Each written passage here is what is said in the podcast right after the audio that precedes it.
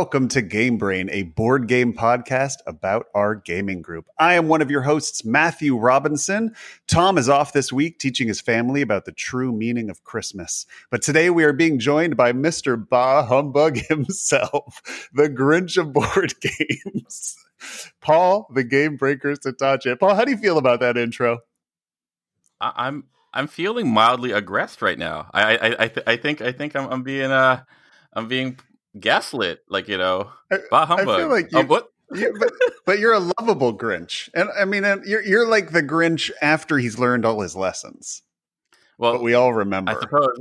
I mean, like the Grinch's heart grew three sizes larger, but we know that three times zero is. Wow. Um, I'm just going to say, I think your mic might be a touch hot. So maybe just sit back just an inch. We're trying a new way of recording. Uh, we're using a new technology here. I'm hoping it works well. I think the audio quality is going to be fantastic, though. But Tom, Well, Who usually hot?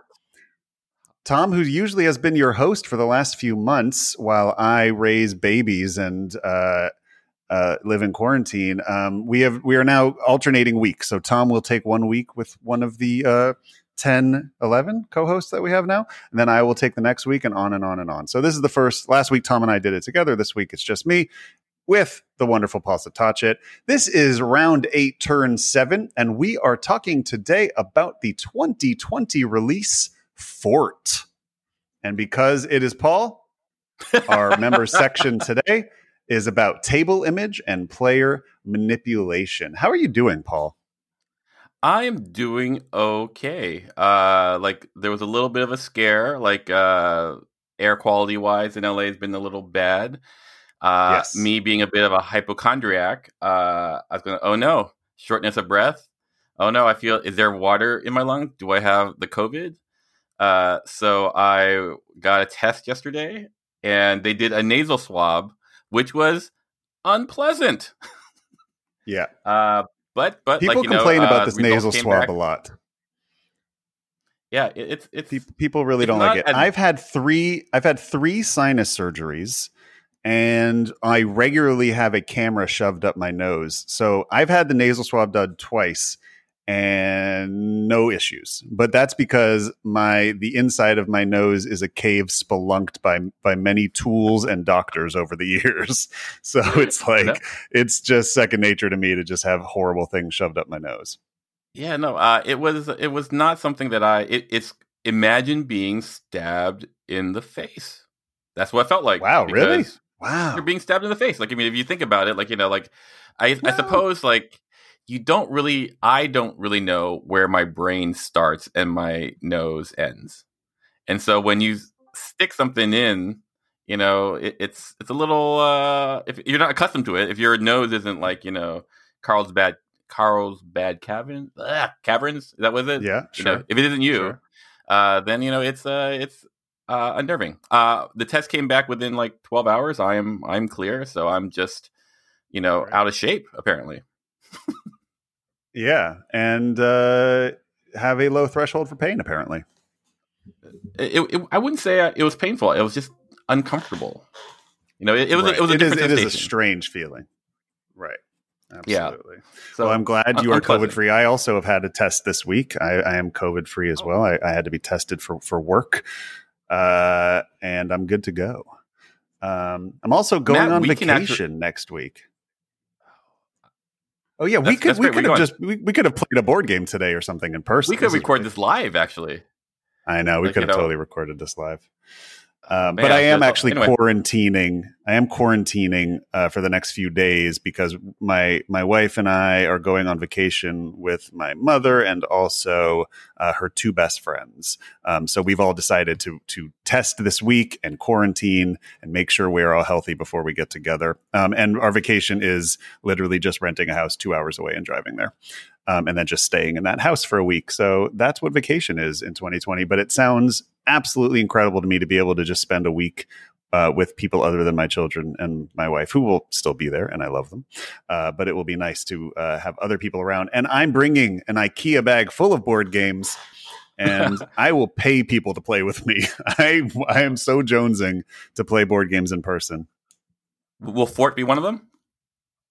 Um, I'll bring Fort for sure. Yeah, I mean Fort. I see. Like we'll talk about this in our review. I'm not sure Fort shines at two, and I think most of my board gaming this week will be with a friend of the podcast, Ben Hoyt, who is coming. I think most of my board gaming will be with Ben this week. Although my wife has said she's excited to play some Wingspan, some Everdell, and some stuff at night, and I've, I've brought some some fun, silly party games for all of us to play together. But I think the hardcore board gaming we'll be doing this week will be mostly two player, and I'm definitely bringing Imperial Struggle with Ben. I'm gonna look, man. I'm gonna try. I'm gonna try. It, don't don't you dare crush my dreams, Paul. It's all I have. Hey, I'm a Grinch apparently, so hey, this is on you. You brought it upon yourself. It's all I have, Paul. It's all yeah, I have. That's all you have. That's right. Um. Cool. So yeah, should we jump into the news? Let's do it. I'm trying to play the news music. There we go.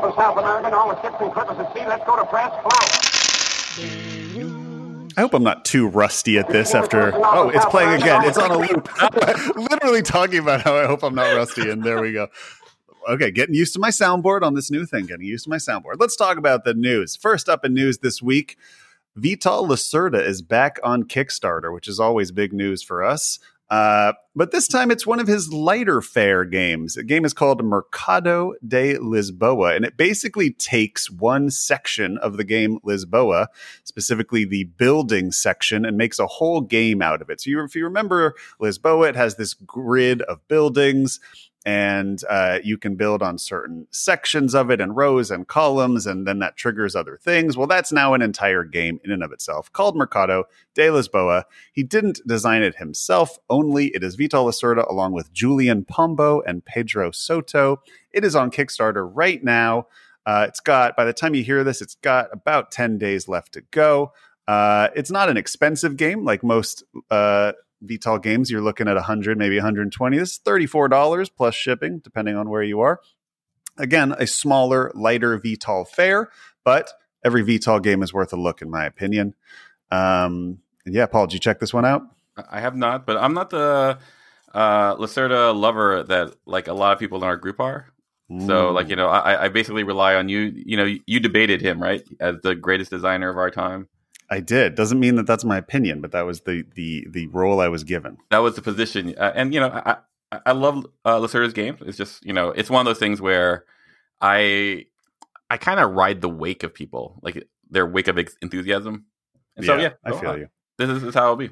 And and lighter Lacerda is not necessarily what I look for in Lacerda. Maybe not what I feel is his strongest suit, but you know, once again, always worth a look. What's uh, Lacerda?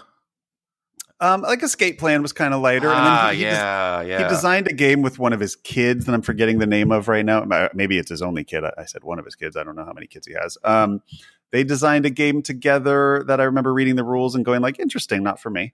Um, but yeah, he's done a couple. He's he's dipped his toe into some lighter fare. I, I mean, you know, Escape Plan's still not necessarily light, but comparatively, I think it is. Sure, sure. Um, next up, Horizon Dawn. Horizon Zero Dawn, sorry, uh, and a fantastic video game. I loved that game. I played it on the PS4. It's now just arrived on PC. There is a board game version of it. We don't know much about it, but it is available for pre-order. It is a hundred dollars, which is quite a quite a big ask for um, an IP video game board game. Um, you can find it on store.steamforged.com. Uh, it is apparently shipping in October of 2020. It says October 16th. I feel like nothing ships when it says it will in the COVID world, but it's got some beautiful minis. Um, and we don't know a super big amount. It is a semi cooperative game, as you would imagine, with a big box of minis, uh, one to four players. And um, if you love that game like I do, it's definitely worth taking a look at. Uh, just Google uh, Horizon Zero Dawn, the board game, and you'll find it, or check this. Do you have it on pre order? Uh, I do not. I do not. Uh, I feel like I have too many cooperative miniature games that I mm. already don't really want to play. I mean, um, but that's that's co-op. a me thing. That's a me thing. Yep. I don't necessarily love the genre. Uh, next up, Tapestry plans and ploys the first expansion for Tapestry. We talked about this in previous episodes, but it is available for pre order. If that is something that you want, if you want to give it a whirl, go to Stonemaier Games right now and uh, you get a $5 discount. Retails 30 They're selling it for 25 plus shipping. Uh, if you are a champion, uh, member of Stonemaier, which is their sort of subscription service, you'll get free shipping. So 25 bucks. And um, it ships sometime in September. So probably not long after you place your order, but it is available now, not sold out yet as the time of recording. So go ahead and check that out if that is a game that you want to try. Uh, Tom, uh, Paul, you would you would you be interested in the Tapestry expansion? I personally am like, but I'm a person who I would describe it why as does everybody have to give caveats for tapestry? Somebody ta- caveats. I would, but mm, I recognize it's crap. Everyone's got these caveats. like, uh, hey, it- I'm not saying that, but thank you for uh, finishing my sentence. Thank you. but I, but I, but I'm like reading into your tone. Tell, Oh, tell me what. Tell me your thoughts. Well, I like I'm a person who really doesn't require the stringent. Like I'm willing to play for fun, Yeah. and I feel like Ba- balance doesn't break a game for you. yeah, like you know, like I'm all about experience, and I think Tapestry gives an experience. I wouldn't say it's balanced, like you know, uh, I I it might for longevity. I hope that it becomes more so, but like you know, but in the end, like I'm really interested in seeing how people uh, interact and how they uh, develop with a, a mechanism and a gameplay and a Yeah. game style. So I'm all in the meta. So uh, whereas I think a lot of our group basically goes and uh, wants something that implies some longevity. Does that make sense? Right. Everybody wants a game that they feel like they could be, make their game and play forever and master. But the fact is, we play every game about four times if we're lucky. Um, so maybe the experience is is better than the longevity sometimes. Yeah, yeah. Um, and, and I could be wrong about when I say everyone. I say I feel like our group as a whole tends to uh, be one of like searching for a certain perfection when it comes Yeah. to game design, and, and you know I I love that about our group. Totally, Uh, I, I, I do as well. Um, but yeah, I'm I'm excited to try it, and I've also really haven't played with the newly balanced factions from the original. So I know uh, Jamie has done some work rebalancing the original uh, factions in the box, and I'm excited to give those a try. Um, Root has taken the digital board gaming world by storm. It is a fantastic, fantastic implementation app available only on Steam, but it is now coming to iTunes and Google Play, meaning that you can you can play it uh, on your computer. That I don't believe that means it's coming to iOS. iTunes is different than iOS, I believe. Um, I am very excited for it to eventually come to iPad, but as of right now, they have announced that on September 24th, that is coming to iTunes and Google Play, along with some new patches, some new fixes. Um, the solo clockwork opponents are coming soon, they have announced, which is exciting. Um, that's interesting because they already have an AI in there. So, but I, but maybe, I don't know. I guess, I guess it's a way of playing. I actually don't really, it's just a different version of their AI, I guess, based on the one that's, that's the solo mode that you can buy with the box. Um, you can now look through the discard pile. They're going to add that. There's going to be an action loss, log so you can see things that have happened. You can shorten the battle animations, which I would love because they are a little long. Um, and there were some balance issues around how they were handling the field hospital for the cats. Um, there was a pause in gameplay when a person had a card necessary to discard in order to uh, revive their dead cats, which kind of gave away what suit of cards they had in their hand.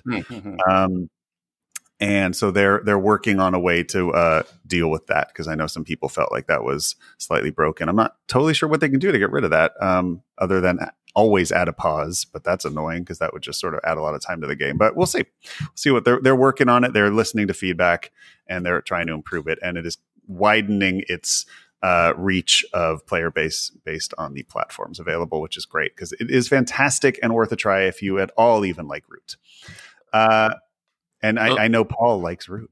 Uh, I think Root is fun. Uh, I, I you you love Root, you know. I. Uh, I love it conceptually, and and like I just want. I, it's one of those games that I think we all have to play a ton in order to to make it worth the time. yeah, I feel that. Uh, do you remember the original art to Glory to Rome? You know, Yes, it had that. that, sure. that uh, now, I'm a very, I was a big fan of that art, but like uh, most people that I've that I'm around love the you know the minimalist art that's there now. But Yeah. I I feel like Black box edition, Mhm. very and I think rare. I think people, for the way that I would say it, see it is like I think for me, like the cartoonness of uh, Glory to Rome added to it. because the game was so. Uh, but like for Root, I feel the cartoonish of it is actually hurting it from my experience. Uh, and, you'd and almost rather be a little more hardcore and like wear its uh, its violence on its sleeve a little more. Exactly, and, and, and I'm not exactly sure why. That, that, that's what's so funny. Like you know, if it were just a different theme, like you know, like you know, fantasy or like war, like you know, or whatever, like I would, I think I would engage it in a way that uh that it it deserves you know but like ultimately because of the cartoonness there's something about it that makes me just think of it as a filler and it's definitely not filler uh, and so it, uh, there, I guess the word I would say is there's a dissonance in my uh, connection to Root. Um, yeah, I, I I can see that. That makes sense to me, and I I, I love the art, but I, I, I, my only thing would be I think it can pull in people who are expecting a different experience, and that mm-hmm. that wouldn't be a, an enjoyable experience when they realize sure. what it is. But um, but yeah, it's also I think you know that art has been a huge part of its success. Uh, oh, absolutely, for worse. Yeah. Um, next up is a uh, game to Kickstarter uh, that I, I've never heard of these uh, this publisher before. Cogito Ergo Meeple. All right, I think therefore I'm Meeple, I guess. Uh, and um, uh, they have a uh, they had a game I had never heard of before that was called.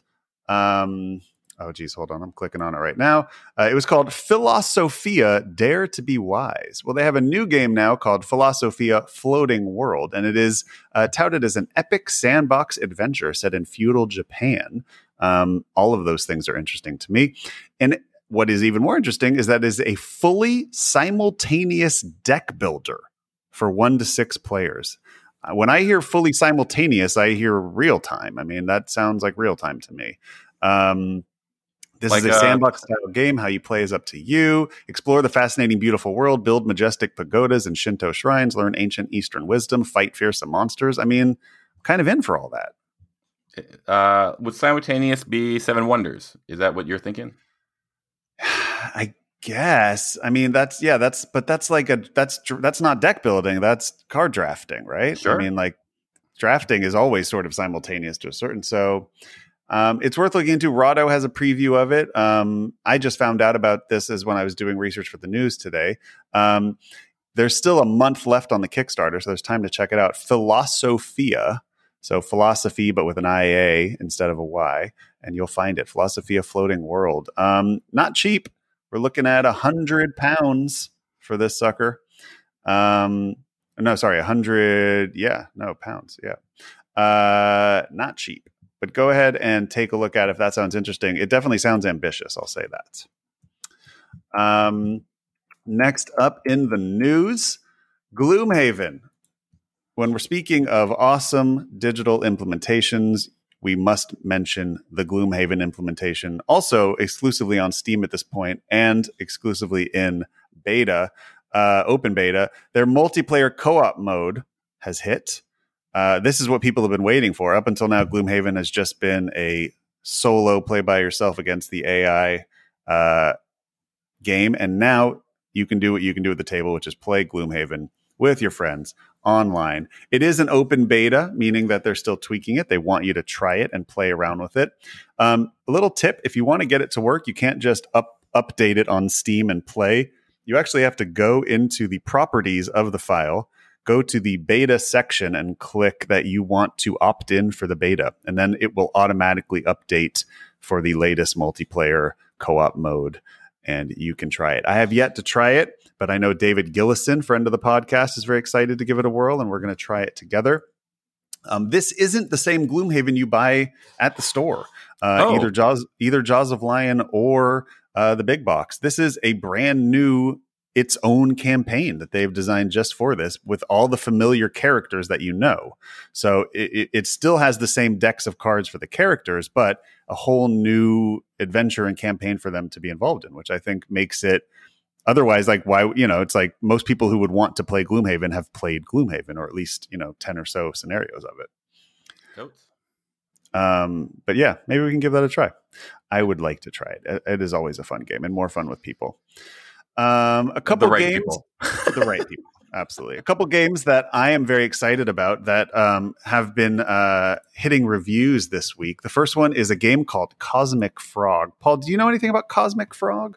I don't. Uh, I think we're going to review. Uh, like we're talking. This was, this was on the news item earlier, and I yeah, it was a game that I wanted to play with you as well. Yes, um, that's, that's this is a game about two and a half mile tall frogs in uh, space um, conquering things. I mean, uh, that, that, that's right up my alley. yeah. Um, it is a, a, nice collection. I've actually read the rules and, and played around with it in Tabletop Simulator. There's an official mod for it on TS, um, TTS. And uh, so the, the, designer of Cosmic Frog is a guy named Jim Felli, who's sort of mostly known for making, uh, for lack of a better word, weird games. Um, he designed a game called Shadow of Malice that people really like. But the, these are games where if if you are highly concerned with a balanced, asymmetrical, uh, fair, modern Euro kind of experience, these might not be for you. These are more games with uh, where the uh, emergent stories and um, experience and RPGness of it mixed with modern board game uh, mechanisms is sort of what he's going for here. And and I, I will just say so far the reviews of Cosmic Frog are glowing, glowing. Uh, you can only get Cosmic Frog as a pre-order, th- a pre-order through Jim Felli's uh, publishing company, which is called Devious Weasel Games. It ain't cheap. It's going to cost you seventy-five bucks, but it is gorgeous. The, this is like he went above and beyond and made high component quality. Uh, the map board is a big uh, mouse pad material unroll out mat. It's got giant frog miniatures, and the gameplay is really interesting and very puzzly and smart with very I'm talking Dune levels of asymmetrical powers. Um, and I'm I'm really excited to get this to the to the table. I think I think when I first read this rule book, I was like, this is a Paul game. This is a Paul game. It, sounds like what uh, someone described me as like a, a five ticket ride, you know. And I asked him like, what does that mean? He goes, well, like you know, you go to like a fair or something, and like, would you pay one ticket to go on the the Ferris wheel? Like you know, uh, you know, yeah, sure, I'd pay one ticket to go that. Uh, but like you know, the death defying roller coaster, like you know, it costs you five tickets uh, I mean, like, uh, and not everyone's going to pay that five tickets. Uh, they would, they would, they, ah, I'm saying it wrong. Crap. Re- I, I rewind. I, yeah. I, like like when didn't they used to call this like an e ticket or like a you know there was there was a word for that like the yeah. expensive ticket yeah uh, basically like you know the pe- not everyone's going to pay to go on the roller coaster but those who will will pay five and like not everyone's going to pay to play Cosmic Frog but those who will will spend 75 bucks. Um, so the game, the full title of the game is Cosmic Frog World Eaters from Dimension Zero. You can check it out at deviousweasel.com. There are reviews everywhere for it starting to trickle in, and they are, I mean, they're not just positive, they are game of the year positive. They are, people are losing their minds a little bit about Cosmic Frog. So check it out. You can still pre order it. It's apparently shipping at the end of this month or October. It ain't cheap check it out. Read the rulebook. Try it first on Tabletop Simulator for free. Um, but it's worth checking out. Another game that's starting to get reviews that I am very excited about, and I think Paul is going to be excited about when I tell him what it is. Um, Raiders of Scythia, which is a new game from Shem Phillips, who we love for his uh, Architects of the West Kingdom and Paladins mm-hmm. and Raiders of the North Sea. This is a this is Raiders of the North Sea 2.0, uh, which we really enjoyed that app, right, Paul? Oh yeah, definitely. Uh, uh, we had a, a, great time playing it. So this has that same mechanic of put a meeple down, take a meeple off, which I thought was really interesting and smart, and gave some really cool decisions. And this is a slightly heavier, tuned and modernized version of that game. That game was great on its own, but this is first of all the art is gorgeous and the theme is not Vikings, it's Raiders of Scythia, so horse warriors, which I'm always into horse warriors. Big uh, Riders of Rohan fan. Um, it looks beautiful. Uh, it plays one to four, same as pretty much all Shem Phillips games or Garfield games. Um, and I'm really excited for this one. The the Dice Tower did a review of it. It's like boom, incredible. Basically replaces the old version. Um, I'm excited, and I, I really liked that game, and I, I was kind of like, if somebody had said like, I, like I never bought that game, I liked it enough, but like this, I'm buying because it's like okay, it's that, but like that game was like slightly maybe a touch too random for me, and maybe something that's like mm, I don't know, I don't know. I was close to buying it a few times, but I was like, do I really need this? But but Raiders of Scythia uh, sort of pushed me over the edge. Yeah, no, I, I, I think I reviewed Paladins, you know, uh, on mm-hmm. an earlier podcast, and it, it was one of those things where I think where our group landed was it's not for us as a whole generally, but there definitely is a market for this type of game for people, and I, I think I hope I hope that they uh, continued that because I, I feel like it's a great an entry point into the into our hobby. I, I think that's yeah, totally. And they all play great solo. And I like I, I, I love the artwork. So Sam Phillips is the artist of all of these. And uh, oh no, no, not all of these. Sorry, he's only done Raiders and Circadians. Oh, so this is a different artist than their typical artist. Okay, yeah, it, it looks a little different, but it, it's still sort of in that wheelhouse. Um, I really like the way this one looks. Yeah, it's pretty. Um, yeah, pretty cool. Um, so anyway, you can order pre-order that through Garphill Games. I believe that also is shipping end of this month, uh, beginning of next. So those are all things that are coming soon and worth knowing about. Um, I got things on my brain, Paul. I bet you got things on your brain. Here is a theme song.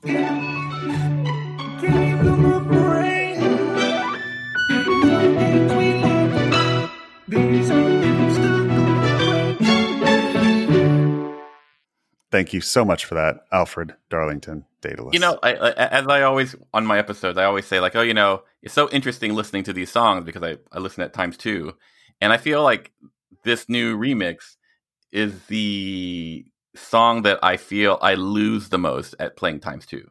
Oh, absolutely. Yeah, you got to you got to crank that back, baby. I mean, you might want to even go 0.5 on that and really like dive into each note and right. you know just, just try to really like see the things you've missed each time. There's always new things to discover. That's right. The other layers of harmonics that you're oh my god, you know, it's uh it's there. Absolutely. Uh what do you got in your brain this week, Paul? Let's see. Like uh I think my game on my brain is Santiago. Interesting. Not Santiago. I'm sorry. No, no Santorini. Sorry. you know. Uh, oh, okay. The, uh, uh, the the sort of 3D chess uh, with as- asymmetrical powers. Yes. Uh, let's see. They have just like within the last two weeks or so released its version on uh, Board Game Arena, and I started oh. playing it, and it was. Uh, it's really quick, and so it's really tactical. And if uh, Santorini is a great game, just you know, straight out like playing it uh, virtually is very smooth and very fun. Uh, but what we've been doing, or like some of us have been doing, have been playing three player Santorini, which is, you know, the first thing they do is like, you know, you play three player and it says, do not recommend. yeah. Uh, uh, but what we found, or what I found, because I'm I'm almost enjoying it more than at the two player, is that once again, like it's not a balanced perspective. You know, the all the gods are so asymmetrical I don't understand though. Like, you mean literally? Like, is it a team thing, or how does that work? No, no. They, they, at four players, there's teams, but like at three players, it's like cutthroat. Like you know, uh, you're trying to get to. But the board stays the same. It seems like it'd be really cramped. It does get pretty cramped. It's, but you know, it's it's pretty fun. You know, as far as a tactical challenge, yeah. and I feel like you know, like uh, with all the various gods and their powers, and how uh, each combination is so varied. Like you don't really get this uh, how how I say it, your experience grows a lot slower than other games. So a newbie can come in and still do pretty well because yeah. the combination of gods, especially at three and different players, is so. What's the word I want to use? Uh, I want to say random, but like it's pretty. Uh, yeah, and there's so many different ones too that oh, yeah. it would take like, like every time you play, there's, there's like a new one. Yeah. And so uh, I've been playing with Mike Kananak and his kid, uh, friend of the pod, and, and, so that's been fun. I've been playing with uh, David Gilson and Alfred, uh, and it, it's just been like like Alfred. Like we first started the first week, uh, Alfred was like, "I don't know about this. Like you know, I'm not very, uh, uh, what you call it, uh, spatial person." Yeah. No, he's definitely abstract, but he, he, he was he was worried that it was too spatial. And then the next, I, I disappear from Santorini for a week because I had some deadlines. I come back, and Alfred is like, you know, this strong player. Like he's like he's like rated like 270. Oh and, and I'm going like, what the hell just happened? And he goes, oh, well, you know, I thinking of it as like a spatial may, was not very good, but if I thought of it as like Connect Four with powers, boom, it just opened up for him, and so he, he's he's like he's the person to beat now. It, it's great. Uh, That's amazing. Uh, so so yeah, he, he got really quick. You get, Uh, you get some reps in for Alfred, and he just turns into a shark, man. Alfred is you know Alfred is pretty like he'll put in the work. he'll Yeah. put in the work. I love it. Yeah, no, he's great. Um, I'm realizing right now because I'm a, a new I'm new to the podcasting game that I skipped game night. So we're gonna fold game games on the brain and game night are pretty similar anyway. So let's just let's just go ahead and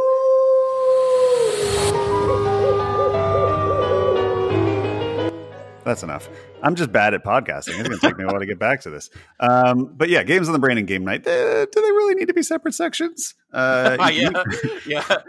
Fight the power, Matt. Fight the power. Yeah. Like you know, yeah, uh, this isn't my fault. I'm That's gonna right. I'm, I'm gonna take put the system on trial. Uh, so uh, what I've played this week is not a lot of board games. Paul and I played Fort, of course. We've played a lot over the past month, um, but we did play. We got a two player game in right before we recorded. Um, but other than that, I have been playing, and this is also my game on the brain, which is why they go well together. Maybe they should forever go well together. Uh, Crusader Kings Three, which is the most Pa- oh, um, Paul, this is your dream game. This is a medieval evil simulator. So, Crusader Kings 3 is a video game by Paradox. Uh, the first two were very lauded. The second one was considered one of the greatest strategy games of all time. And the third one just came out this week. Um, they are very complicated strategy games wherein you take control of one leader of a feudal uh, section of, of of Europe or Asia or Africa, and you live multiple generations of that dynasty. Um, and I, when I tell you it's an evil simulator, I, I'm not kidding. You can do anything. Like you can, you can. Uh, somebody had an example this week of something they did, which was um, their wife cheated on them with another man. So then he went and and and had sex with a bunch of uh, prostitutes and got syphilis and gave it to his wife in order to murder the man that she was sleeping with, who was the duke of another area. Then he died and conquered their lands. So this, Um, this in, in, in real life this is IRL, right? yeah, exactly. No, but it, it is Game of Thrones without game. I mean, what's funny is somebody actually made a Game of Thrones skin for Crusader Kings 2 that was wildly popular. Um, but it is so fun and RPG. It's like, it really is a wonderful combination of full RPG insanity with very complicated uh, mechanics. It is, this is a 4.0 board game with crazy dripping theme. Um, and I, I really recommend it to board gamers to at least watch some reviews and check it out because it is very similar to playing a highly, highly complicated board game where there are rules and everything, but you are LARPing. And so, one of my favorite things though is that you're born with traits. So, everybody has like three traits. So, you could be vindictive or loyal. Or um, uh, you, you could be a sociopath. You, you you you could have these different traits, and any time that you make a choice in the game that goes against your personality, you get stress. And if you get too much stress, you have a mental breakdown and then you get negative traits. Um, but what's fun about that is it forces you to LARP. So, like, it forces you to to make game decisions based on your personality, which really puts you in the character's shoes. So it's like, you know what, I really want to conquer this land, but my character is is is a coward. So, like, oh man, how am I going to do this? Like, how am I gonna how am I going to survive? You know, a couple generations in my dynasty and not because the game only ends if you have no heir and you die. So like it's really like the goal of the game is to like just make sure you have a strong bloodline and an heir that survives as long as possible. So it, is it the game only ends for you if you have no errors? Right or when you hit a certain date so it, you can start it in like 867 ad and it there the end it will always end in like 1500 something gotcha, um, gotcha. but there's no winning it it's just can you survive to 1500 that's it there's and, and it's just like the stories that you tell and the experiences you have during that it's like Jerry Seinfeld's uh, bit on scuba diving. Like it's a sport where you win if you don't die. yeah that's that's it That's it. Anyway, when, when, when there's not COVID or something, I would love you to come over and sit next to me while we play because I just I'm constantly doing things that I'm just like Paul would be cracking up. he would just he like the I would love to just see the stuff your brain comes up with because there's so much creativity in there of like like literally anything you can think of you can do like you you, you anything yeah just do anything you want like it's total like sandbox simulation of evil no that that's uh I, I love the fact that like you know the words that come out of your mouth describe me are things like villain and evil and cringe. And, and, that's just that's not even in, in games. Yeah. That's, that's just in life. Um so yeah since this is we're folding in game night to this uh other than uh santorini what have you been playing this week? Like I played Marco Polo uh, this week, and we'll talk about that. Uh, that's really about it. Like Santorini, a lot of Santorini. Like you know, uh, I think a couple of weeks ago I played Love Letters with a uh, group of non gamers with, uh, and right, right, right, yeah. And that was a real interesting experience. I, I might talk about that in my uh, segment. Okay. But yeah, so well, I'm yeah, I'm mostly the games on my brain this week are the games that I'm hoping to play next week. I'm I'm putting together a, a giant pile of games. Um, oh, I played uh, I pl- I did play the solo mode of Pendulum. Um, which I think we will review. That's, a, that's the time. Uh, the- yes, and the solo mode is uh, real time. There are timers going, and the the hard part about the solo mode is that you have to do the AI as well. So oh every time you take a turn, the AI has to take a turn, and so that slows you down from being able to do everything you want as the timers go. Um, it's interesting. I, I, I don't know if I love Pendulum yet. Um, I'm excited to play it with uh w- this week if I can. I, it might not be my wife's jam. I it's it, but um, maybe Ben's. Maybe Ben's. We'll see. Uh, it's oh, definitely interesting. It's definitely like, oh, I've never played anything like this before. Sure. Like Dimitri uh, was a fan of it. Dimitri and Jennifer. That's right. They did play it together. Yeah. yeah it's uh, definitely like an interesting, like if you like, like a real time worker placement game, like uh, that just sounds fun. I've never tried that before. Cool. Uh, oh, actually, I also played Arkwright the card game. Uh, I played. I played last night. That's yes, right. like know, like so. Uh, uh, on Kickstarter right now, not available, but they they've made it available to try before you buy yeah, like you know, it's like Ben has been trying to get it to the table. Uh, I think for a month. Like you know, that like there would be people who go, "Hey, I want to play Arkwright." Our our group tends to be a little uh, lead footed when it comes to Arkwright. Uh, but mm. this is a card game, and uh, and so with me, Ben, and Elder. Right, and give me, your, uh, give me, your, give me your ten penny review. Ten pennies, like you know, like uh, with one game, with one play, I feel like I enjoyed this more than Arkwright. Uh, and, I, and I and and there was a point where I really, really got into Arkwright. As far as like yeah, I, I went home and I made an Excel spreadsheet, and I go, this, this, this, this, is the path to maximize my output, and and I just drew uh, it out, and and like I, I created formulas, so this costs this much, and blah, blah, blah. and so, and after I did that, I was like, I'm done. You know, I, I played it with that strategy, and like for the most part, it worked, and it was it's pretty dominant. And I think everyone just had to adopt a similar strategy. Uh, but with the card game, uh, I feel like what it does it it takes an hour off art art Arkwright. You know, like it, and at that level, you're like, okay, here are some things that like are. It just felt better. Like you know, it didn't feel as oppressive. Yeah. And so I, I would I definitely try it again. You know, how I, long did it take? With three. We taught for about an hour and 20. So we started at 7 and we ended at 11. Uh, and, and, and not to throw stones, but we had elders, so it was a little long. Mm. Love you, elder. Uh, but like, uh, but you know, but I think you could probably, you know, if you knew what you're doing, you could probably get done in two, two and a half. How long was to teach? Hour and a half.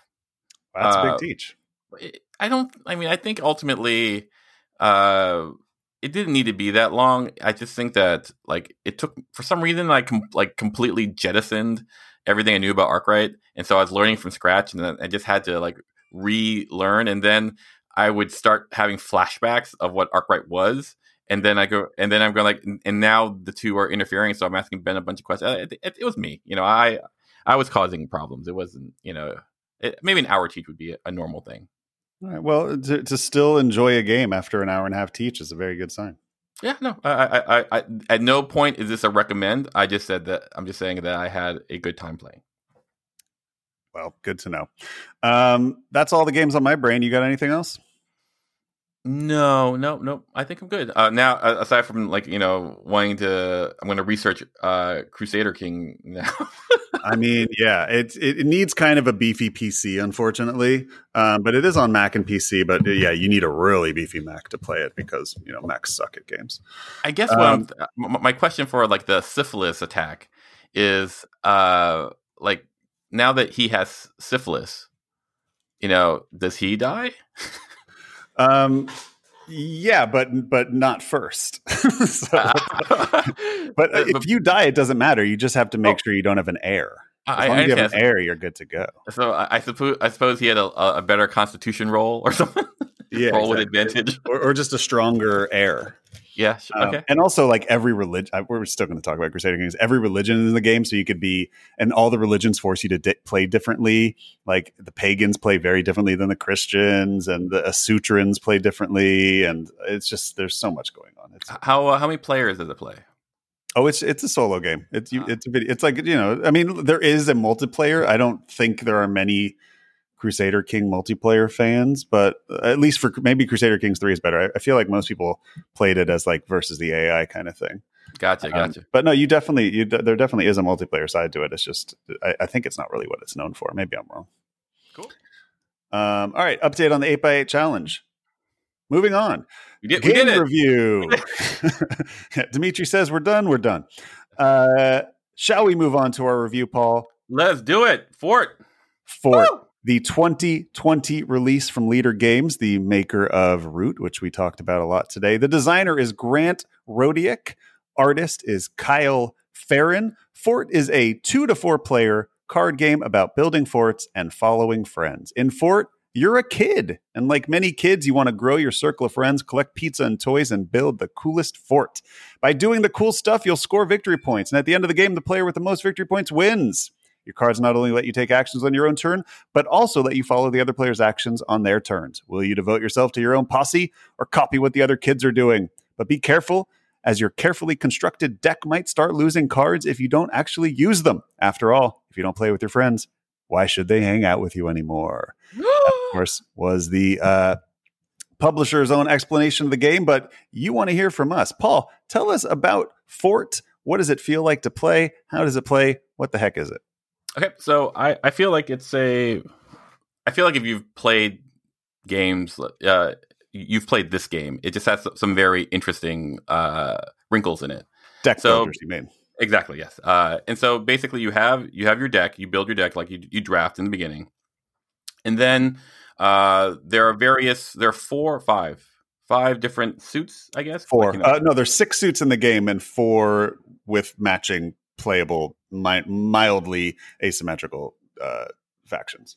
And so ultimately, what comes, what happens is like uh, you play a suit, uh, a card, and the card generally has a public action and a private action.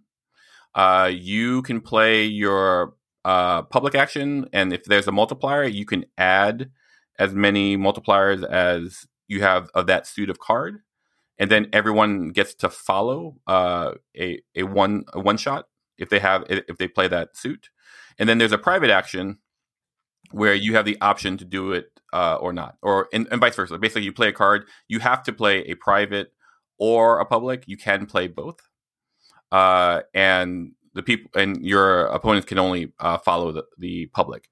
The real clever thing I think about uh, uh, what you call it the fort is that all the other cards you have in your hand, which is a hand of five, that aren't that suit, uh, are now up for grabs by your other, uh, you know, other opponents. But like, just to rewind, like basically, you're trying to build your fort. You you start at a level zero fort.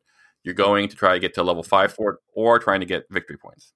And your various cards builds you makes you get various engines in order to either get points or materials. And that's it. Person who gets to the five level fort uh, first ends the game. gets a little macaroni trophy that's worth four four points, right, Matt? Four points. Uh, yep, you get an extra bonus if you are the first to complete your level five fort. Yep, four points. Macaroni sculpture. Yep, and then everyone finishes out the turn, and then you just uh, do very various end game conditions and stuff like that. Uh, I mean, that's pretty much it. Yeah. That, that, so let's let's let's briefly highlight what makes this different from most deck building games because this this is a deck building game. It it yep. follows all of the tropes of deck building game. You draw five cards. Uh, you you know dump those. You draw your next five. You reshuffle your deck. You add new cards in. But it adds a few wrinkles in that I think uh, when I first heard about it made me excited. So, and Paul briefly touched on this, but most deck builders, you draw your hand, you dump them on the table, and you do them all. All right. I'm okay. First, I'm going to draw this card. I'm going to buy a card from the market. I'm going to do this in, in Fort, you play one card. You pick one card.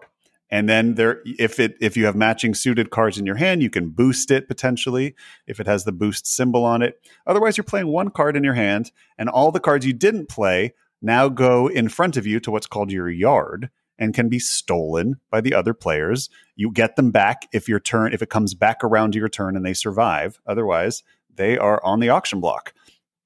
And uh, that's a really cool decision because you may have a lot of good cards in your deck, but if you get them all at once, you can only play disaster. one. A disaster. So like all your combos start falling apart. And and and this is definitely a game of trying to put some combos together. Um, and it's a race game. There are three ways the game ends. One is the first person to reach level five of their fort. Uh, gets to uh, then the round ends at the end of that round. Uh, when the deck of kids, which is sort of the draw deck that uh, you're uh, taking cards from, uh, goes empty, the game ends at the end of that round. Or when one player hits 25 victory points of in-game score, the game ends at the end of that round. So you're always sort of racing one of those conditions. Um, and there are there are definitely a lot of paths to victory. When we first played this, it felt like okay, first to level five fort wins. Um, and that is how beginners learn. That is how beginners play. You, you, you raise your fort by playing the fort symbol on a card. So somebody has to play a card. And if it's a public action, everybody can follow and raise the level of their fort. If it's a private action, which are very valuable in this game, only you get to raise your fort that turn. Um, so in the first few games we played, it's just get the resources you need, level up your fort. First to do it wins. But then you start playing a little more and you start finding a lot of cards in the game that give you in game scoring.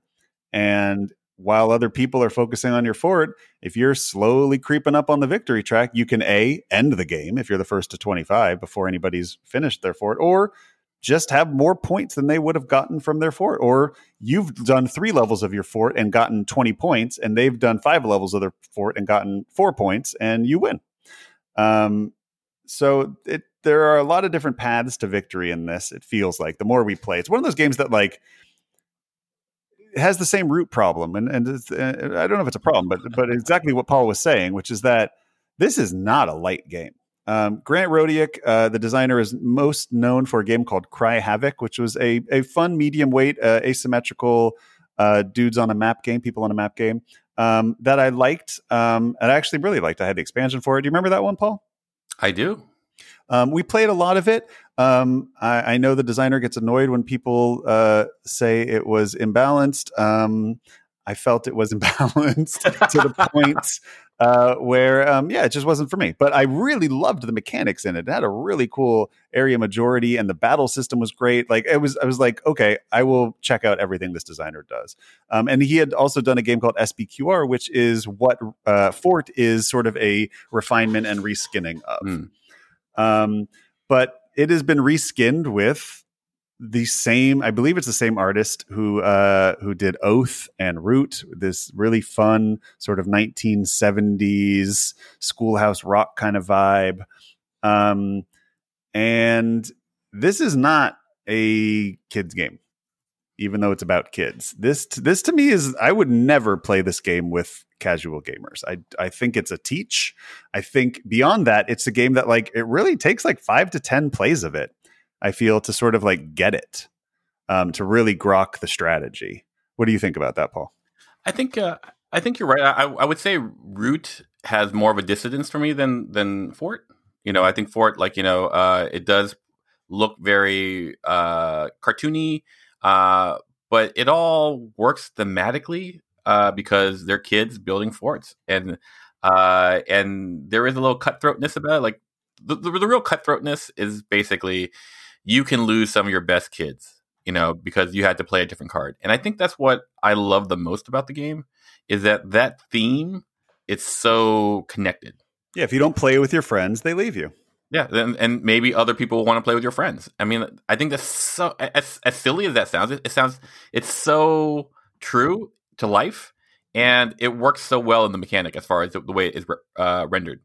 And, and uh, every every deck starts with two cards, and mm-hmm. those are those have stars on them, and those are your best friends, and you can and they'll never, never leave you. You can never lose your best friends, but you can remove them from your deck on purpose, which is always thematically funny.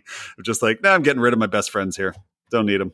Yeah, I mean, I think I think the way to play uh, this game is to play with it as a as a stabby game with a wink.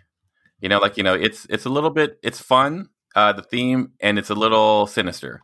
Like you know, uh, when you first play, as Matt was saying, like I feel like there's a dominant strategy that most deck builders will come up with.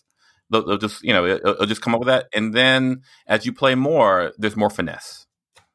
You know, totally. I, and, and I think I think that's what I like about the game. Like, because after like we, we played three days in a row. Like I mean, we played a lot real quick, and we were we were like, you know, this is not working. There are these uh, special cards that if you get and that you get them the right time, you're just gonna win. That that was what our, our, our meta was. And then and then we we played four player and we kind of just like with someone it wasn't me like someone kind of went a different way i think it might have been trey like you know he he decided like you know i'm going i'm going to uh, try like a, a, point engine uh, path and it worked and it and it was it was it was very interesting to see because like it to us like like to me it was so clear that the game was going to be this one dominant strategy. And then with just a little subtlety, it became something else.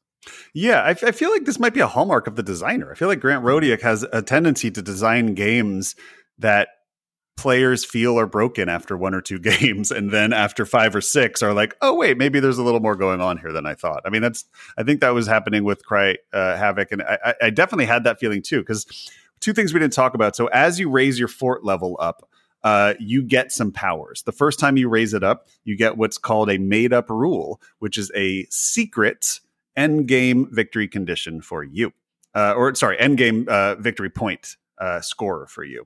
So, but the first one in gets to see the whole deck. So there's always, I think, players plus one uh, that are uh, randomly drawn from a deck of like 10 or so of these. Um, and you get to see them all if you're the first one in and you pick one and so you'll also know what everybody else has which is interesting um, and i'm gonna sneeze am i gonna sneeze nope i think i'm good um, so you'll know what everybody else has as their hidden endgame victory. And some of them are like you get one point for every copy of of you know a crown suit or if you have the most cards you get eight points or if you have the least card things like that. So it's something that you're shooting for. But being the first one in is pretty big because you you get to pick the best one, and they're they're not totally balanced, which is why it's important to race and get in there first sometimes. Um, but they're all achievable. So even if you're the last one in, it, it you know you, you, you get it quickly because it's your first level of fort. So you want to level up your fort really quickly, which is very cheap to do early on, and and get your thing so you can start you know hitting it for as many points as you can by the end of the game. But then when you get to level two, you choose a perk, and at the start of the game there are perks laid out from a deck, and it's I think the same. It's uh, players plus one, and so everybody sees those. And those are also imbalanced on purpose, and I think in, in a fun way. So it's like, uh oh, uh, Sticky Fingers is out there, which is a very strong perk that allows you to add things to your backpack from the supply instead of from your personal uh, uh, collection of uh, stuff. And if everybody sees that out there, well, now the race is on to get to level two from your fort because only one person's going to get that, and everybody else is going to get the other ones there. Um, so I think those really make the game interesting. And add by you know by the time everybody's Fort is at level two, um, the game is pretty uh, asymmetrical. And also by that point, your, your, your deck is very different too, because at the end of every one of your turns, you must add one card to your deck. So you're always adding cards to your deck. But remember, you're also always, for the most part, losing cards from your deck too, because people are stealing them from your yard when you didn't play them. So you can't it's not one of those deck building games where you you lock in your combo and you go all right i'm just going to bang on this forever because it is very hard to keep your combo going for more than one or two turns. It's much more about how am i going to make sure that i have a good balance of cards in my deck so that i'm always following everybody else's actions? Because if your whole deck is all one suit and nobody else is playing that suit you're never going to follow anybody unless you get one of your cards with a wild symbol on it um, so uh, being able to follow actions, like in any game, action economy is is wildly important, and being able to have as many actions as possible is usually what's going to win you the game. So making sure that you're always tweaking your deck to me is a, is an interesting experience that I don't think I've ever seen in a deck builder before, where it's just hmm, about yeah. very highly tactical, highly tactical, constantly evolving your deck to adapt to the situation to take advantage of it. Yeah, no, I, I think uh, I agree. I mean, it's it's there are a lot of pluses to it. Uh, the game, I, I think there, uh, the way that I would put it for myself, like I would not like to play this game if everyone was AP about it. Mm, you know, I, okay. I, I think I think for me, like the way that I see this game, it's a game that has a lot of like subtlety and intrigue. Not intrigue is not the right word, but, but a little subtlety and ways to finesse the game and to co- counteract like various other strategies, but only at the endurance of like an hour. Like you know, the game is about an hour long, maybe forty-five if people play fast. Yeah, this is not your whole game night, unless you're playing it twice. This is this is what we call a super filler. Sure, uh, exactly. And I think at that time, you're kind of like playing with the way I say is 75% of your brain power. Like, you know, you're just kind of like, like, oh, we're talking, we're playing, and there are a, a lot of sneaky things that you can do. Uh, and that's fun. If you were to dedicate this, uh, your whole brain to it and go like, oh, I got focus, I got to win, I got to, you know, maximize blah, blah, blah, and I'm going to give myself all the time to do that. I think you're going to find that it's not as rewarding as you would hope partly because a lot of it is so luck dependent. You know. Well, let's let's talk about that. What are the factors of randomness in this game? Well, uh, ultimately, you can draft. Uh, you you have your deck come yeah, out. T- tell me how the draft works at the beginning so, you know, of the game. You you have your two friends. You know, uh, you get eight cards. You pick a card, pass. Pick a card, pass. Pick up our card, pass. You know, just normal drafting. Uh, so you have ten cards. Yep. You you shuffle. You draw five. The problem with that is like you might have gotten like three like killer cards that are like essential to your your combo, uh, to your whole strategy or whatever, and now you have to lose two of them because they're of different suits. Yeah, first first round, first hand, all three are in your hand. Damn.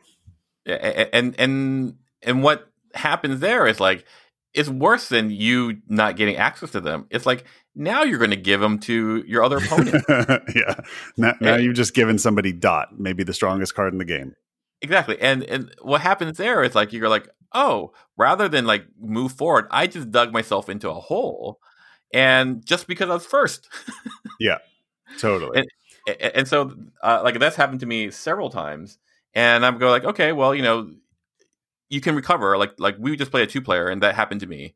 Uh, and I, I, was competitive, but like it was like, oh man, this sucks. And I think if you go into the game going like, oh, sometimes you're just gonna get punched in the face by by fate, and just roll with it, and know that everyone's gonna get that punch. Probably you'll be fine.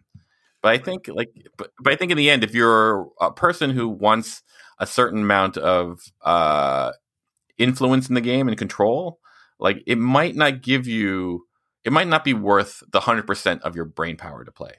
That's the, that's my way I, I, would say it. Right. So this is one of those games where the best player won't always win. I mean, if somebody's played 10 times and somebody's played one, I'd say the player who's played 10 times will win every time. Um, but if everybody's played 10 times, I, I, I, think it can be a little swingy, just just as any deck builder can, though. Not not for any reason outside of a deck builder. I mean, it's just if if you constantly draw your combo and I don't, purely but based on the randomness of the draw, then yeah, you're going to win. Um, but do, do you think? Do, what do you think about the decision space? I mean, I really like the decision space. Uh, I like the uh, the thought process of like, oh, uh, do I play this card because it has a public action and other people might follow and that's going to really help them or i play this less optimal card which only has a private action which i can only do but it doesn't help as much you know like so like that kind of i, I like games that require you to take uh other people's board state in mind yeah. and i think this this definitely does that like uh uh so all the decisions are interesting they're they're crunchy and they can be like heartbreaking but they're not so much so that you wind up feeling like this game is punishing. Right. So so I think some of the, the one one of the big bonuses here, or two of them, to me, is this is a small box. Mm-hmm. This is something you can bring with you, throw in your backpack. Um, the component quality is gorgeous. If you uh, like, we've been only played on Tabletop Simulator. I had I bought the game. I have not played it. I mean, I've I've I've probably played it ten to fifteen times now on, on Tabletop Simulator. Um, there's an official uh, a version of it on Tabletop Simulator from Leder Games. That's fantastic. One of the better mods I've ever played. Um, and but the the actual physical game is beautiful with triple layer boards that hold all the pieces and the components are great and the card quality is fantastic of course i sleeved it regardless um, the box is beautiful i mean if this is on a table it draws people in it's a gorgeous game it's also 30 bucks that's really cheap for a 2020 board game. Um, and because it's 30 bucks regular retail, you can find it for 20, $24 online right now. Um, it ships this month, so it's a pre-order still, but it, it'll ship sometime in the next couple weeks. That's really cheap. That's a lot of game for $24, I think. Yeah, totally. You know, I, I think, I think it's worth it. Like, you know, like if you were going like, oh, uh, I don't know about this game, 20 bucks, 24 bucks, you'll know you know, and, yeah. and, and, and, and even if you don't like it, you'll go like, oh, I see why, and, and you won't feel like you spent ninety bucks on on something and you go, ugh, that was a waste. Um, yeah, and, and and one of the things I think is really like to me, this is what I think I even said it to you guys when we were talking about it. Like, I really want to play this live because to me, this is like it, it has the feel of a card game. Sure. Like it has the feel of playing hearts with your friends or poker or like it. Like Paul said, seventy five percent of your brain, but you guys can talk, you can chat, you're laughing. Oh man, look, Moose is available in his yard. Like, oh, you had to give up Moose. Like, there's there's joviality here. There's there's a little bit of uh, trash talking it's fun. It has the feel of sitting around a card table playing a card game, which I think is rare that yeah. many board games get. There's suits. It has all the. It, it, really sort of makes me feel like I'm sitting around a table with my buddies playing hearts or something. It has that vibe. I, I think you hit the, uh, the, nail on the head there. I, I think like, uh, yeah, it, it promotes a certain feel that I think you know for a super super filler, I think it's great. Like you, you could play this at the end of a a game night. You know, you got an hour and it'll just be fun. Like everyone's a little punch drunk, you know, and playing this, I, I think it, would be tons of fun. Uh, yeah. I, I, think that's that's that's its space. Like you know, it's it's not there to replace, uh, you know, Gaia Project or whatever. It's it's there to like be the frosting on a on a game night. I think. Totally. Um, and and like I I'd throw it in my bag and bring it to a restaurant with some friends. You know, like I, I think it's totally it's got that bar game kind of vibe a little bit. Um, and it's yeah, I don't know, it's relaxing somehow, and and I think it will it will facilitate memories, like which is a theme that we've had Paul talk about before. Um, that you will create a meta. There will be jokes about certain kids being OP or or kids that everybody hates that nobody wants to play with. Um, you will you will start the game out thinking Dot's the best card in the game. Uh, and then Moose becomes the best card in the game, and then every game somebody finds a way. Now it's the one that scores one point for everything in my backpack, and that's crazy. Everybody's chasing that card. So uh, I think a fun meta evolves the more you play it, and people try different strategies. Absolutely. Um, so recommend. Yeah, yeah. This is a recommend. I, I I feel like at the price and uh, Leder Games is fantastic. I really I, I like supporting everything they do. I, I like uh, their ethos as a company, and I like their design space. I'm really looking forward to Oath.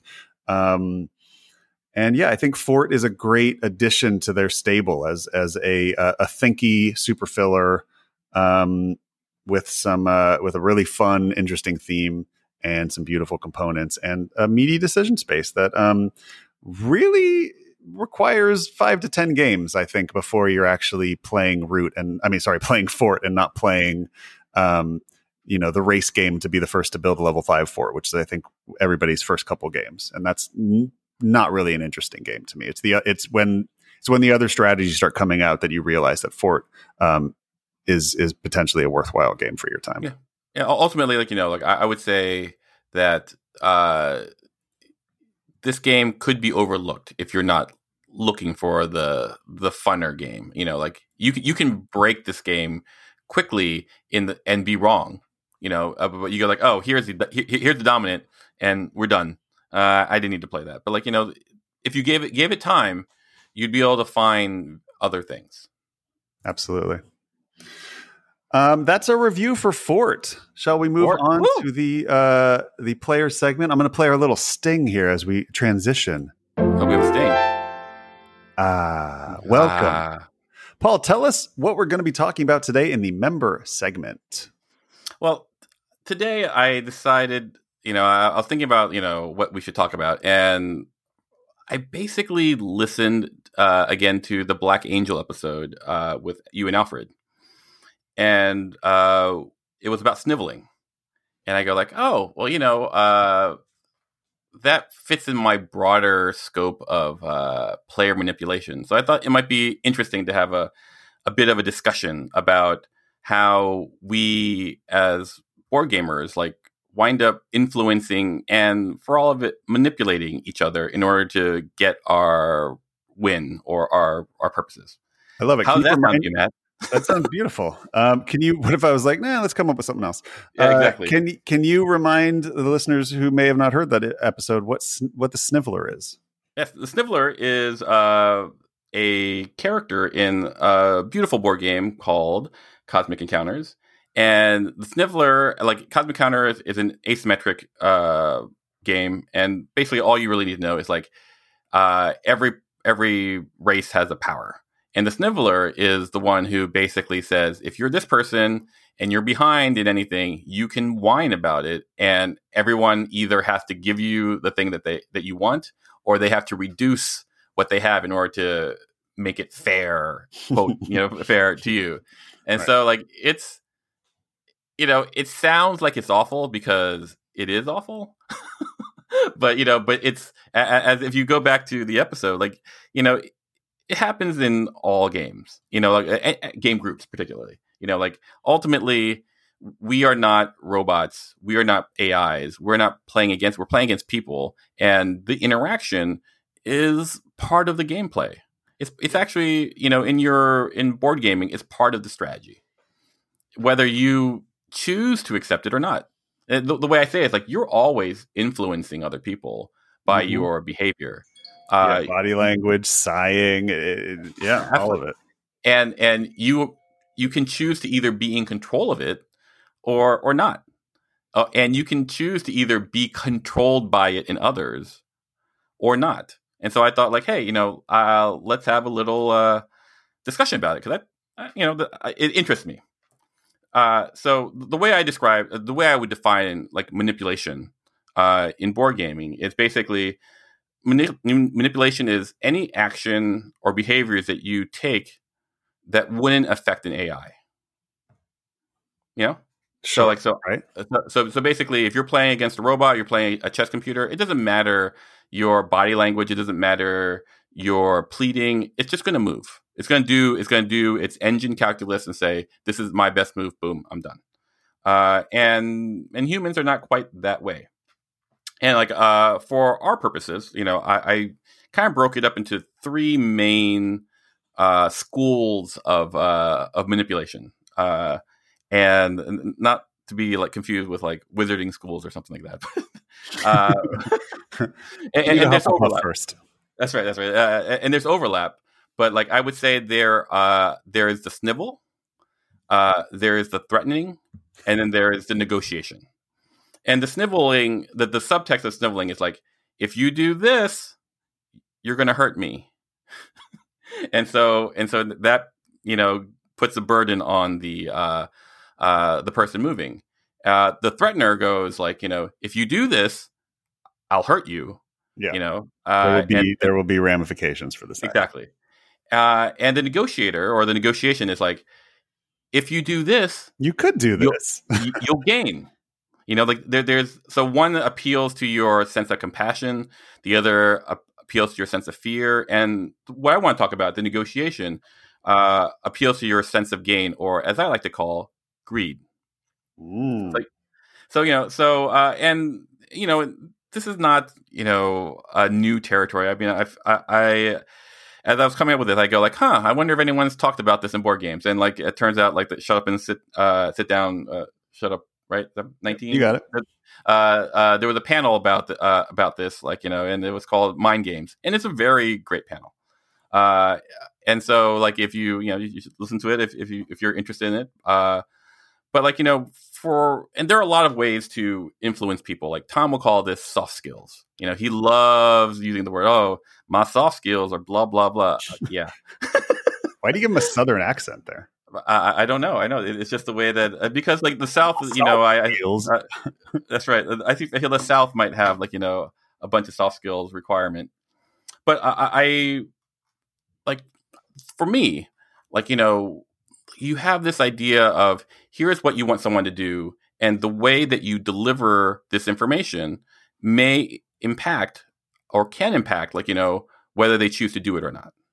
Yeah. Right. I mean, so basically, you are, you can control how the message is given in, in the, and it's, you know, and if it's, geared in the right way, you could get people to do things that are really against their own interests in the board game. And it's not necessarily just a matter of like, oh, I'm a better board gamer. It's just that like, you know, we're the same board level of of, of tactician or uh, strate- strategian or strategician.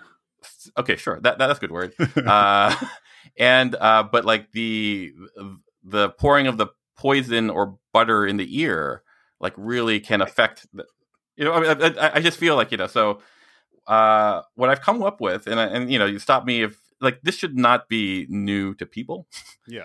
Uh, like the, like you, I think you know this on some level. Like everything everyone knows is dealing with humans on some level. But you know, it's just maybe you haven't thought about it in this particular way.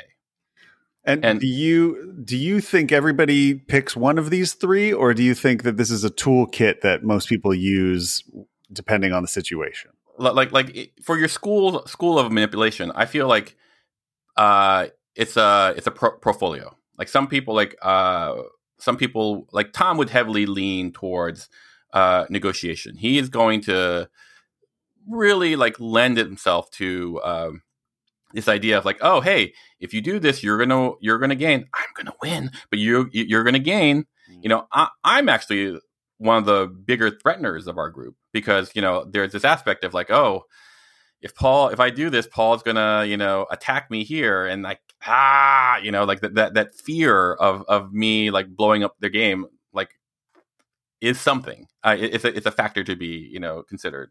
Right. and you know and we've talked about sniveling. There are like a lot of, a lot of people have strong snivel games in our game in our group.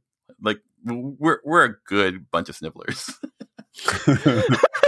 and and but, but, we don't shame it either and it's not mean. It's like it's oh no. uh, it's a totally valid form of the game. It's it's it, it's it's a mechanic in every game yeah whether like, it's uh, in the rules or not. like i tell my wife that i have no problem if she manipulates me. And because manipulating at, at its core means handle skillfully. What i really have issue with is if she handles me unskillfully like you don't want to know you're being manipulated. Absolutely. Like and, and, I think I think most people are that way. Like like for all of it, you know, you go to uh, Best Buy, you're looking at a TV, this guy comes up to you or uh, and says, "Hey, uh, you might need any help with this TV." And most people immediately shum down. Boom. I'm just browsing, blah blah blah blah. And part of the reason is like I don't want to be bothered, but there's another part for some people where it goes like, "Oh, you know, I don't. I need to put up this barrier, or they might convince me to buy a TV. Right. And might, yeah, they might use their soft skills on me. Because here's here's the the dirty secret. Like you know, people love being convinced. They love they love it. it, it, it, it it's it's this uh, aspect of our human nature that like we crave like you know security and someone drawing out this narrative of like, oh, here's this great TV, blah blah blah. It, it goes like, oh, I can see this world. Uh, this world is contrary to the chaos that I live in. This is this feels safe. It feels good. And now you have a you know a new car or you know more insurance on you know your your Vespa or something. I, I don't know, like you know, but but that's that's what's being uh, hacked in some ways. Like you know, uh, because we as humans want to feel safe. And I think, like you know, th- th- there are three ways that I've, I've I, I'm going to talk about that people tend to do this. You know, pour pour that poison. Uh, and so, for all you Sith lords out there, like you know, uh, take notes. And for or all Slytherin, of you, who, or Slytherin. or Slytherin, yeah. Uh, and for those of you who find this appalling, just know that you know people are doing this consciously or unconsciously. And we, we only recommend this in a safe space with with people that you love I would also say like people who are have doing given full already. consent. Well, sure, but but if you're going to do it, uh, Yeah. mask off. Uh, right. Make sure that everyone has consented to this style of of gameplay, and that Yes. there is there is it is it is adding to the fun and not detracting Uh, from it. That that's absolutely true, and, and I'll talk about that as well. But like the the, th- the three things, and these are very simple sounding, is sound authoritative, sound trustworthy, and build consensus. You know, like these three things, they go like, oh, well, that that, that sounds stupid, Paul. Like, you know, you would be surprised. Like- for for sounding authoritative, like people are once again always afraid, uh, and so having someone say, "Hey, you should do this," in an authoritative way makes you feel safe. Because oh well, this is what you know. So one thing you can do is slow down your speech. You know, uh, another thing you could do is speed up your speech. Like both things can work. Like you, you see people like, you know, uh, uh, let's take Ben Shapiro. You know, uh, the comment YouTube commentator guy, right? The conservative dude.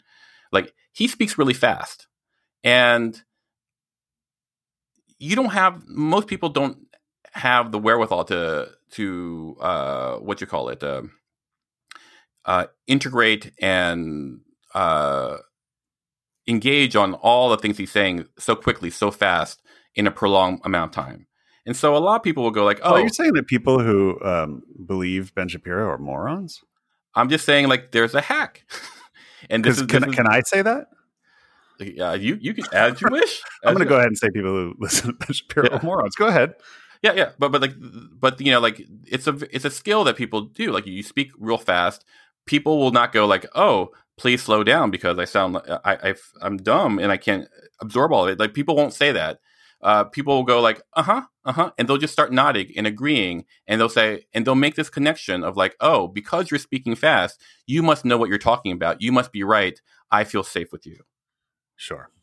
Uh, Yes. and, and, you know, Uh, It, it instills a, a leadership quality to the person. Exactly. Especially if it's in an arena that these people are not uh, comfortable with. So to translate to board games, you know, if I'm if I'm exploiting a new player, I can go and talk about all these mechanics and strategies and speak real quick and be wrong. Like this happens in Avalon a lot. Real, real you know, like like there's we, we have this meta which I'm coming up with a PowerPoint so, so everyone can see what we're talking Yeah.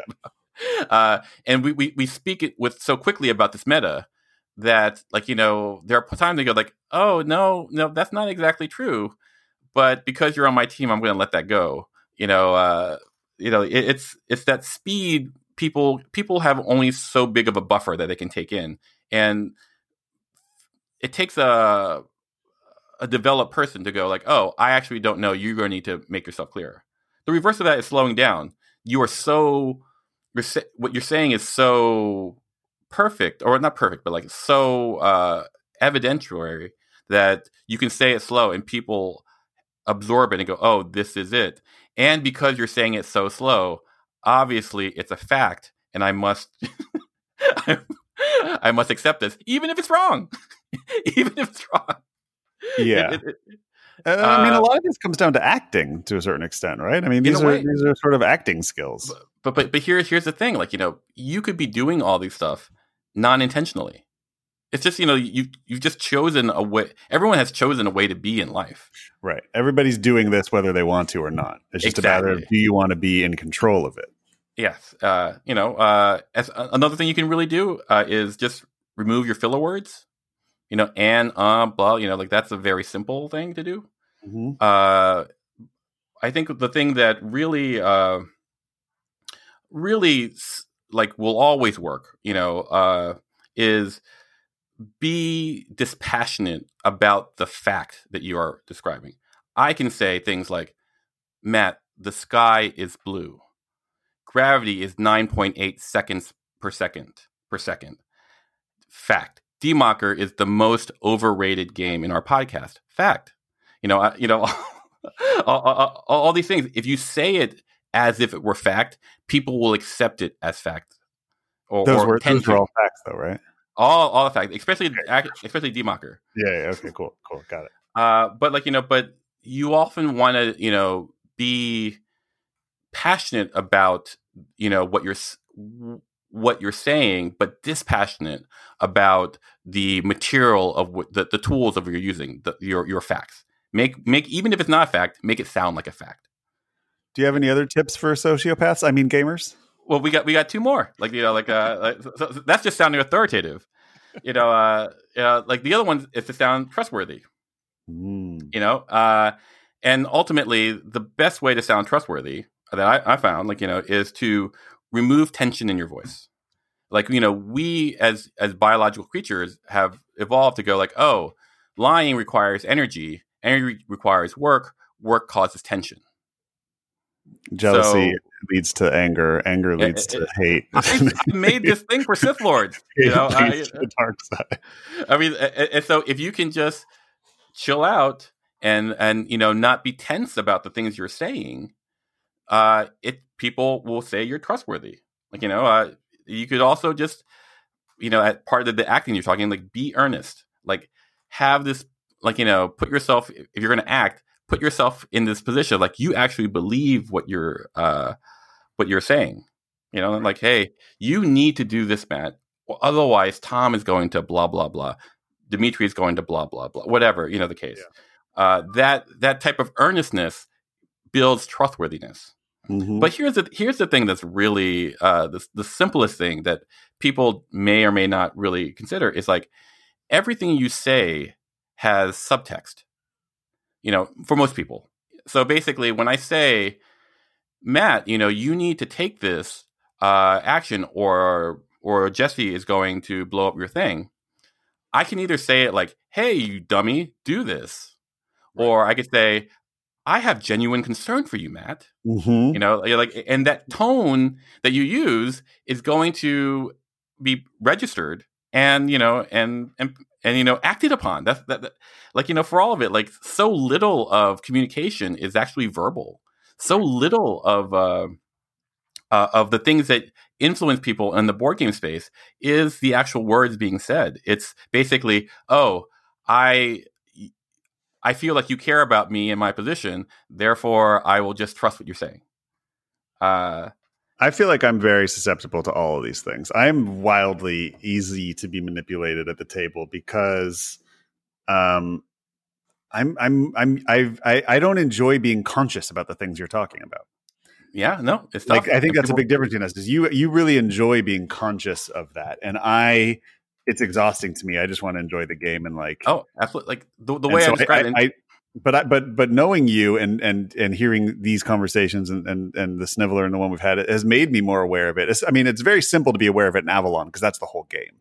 For sure. But the more you play Avalon, the more you start being aware of it in other games too. Like I definitely like if I I I know that I can manipulate certain people at the table by acting really pissy about losing. Oh, absolutely. yeah, yes, I've seen that. I've seen it many times.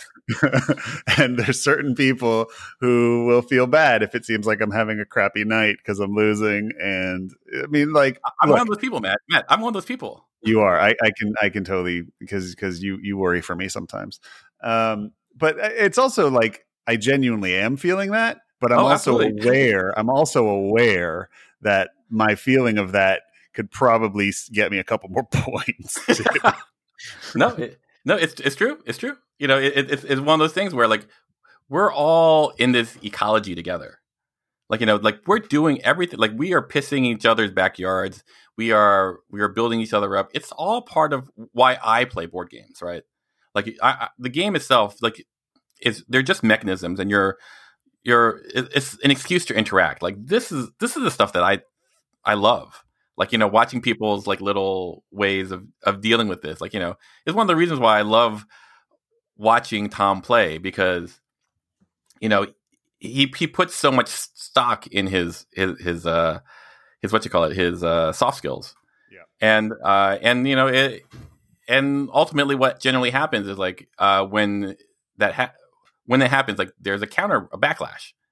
You know, and then people like this you know like kind of like stop it and it, it's great. But the last thing I was going to talk about is creating cons- consensus. Uh and this is basically um people like to be uh, doing things with other people.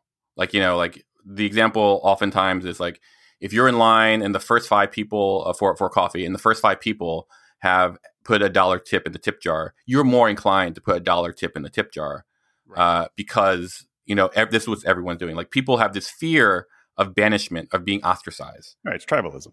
Yeah. And so, uh, and so ultimately, the way you use this in board games is like you know you uh you create an enemy which you know you have done in me so well uh, and basically say oh uh, you know this person is going to beat us we need to x y and z you know put that narrative out there uh and and what happens is like people are more inclined to go like oh i gotta listen to because because we gotta fight against you know uh elder. Elder's winning. We gotta like you know we gotta band against this person.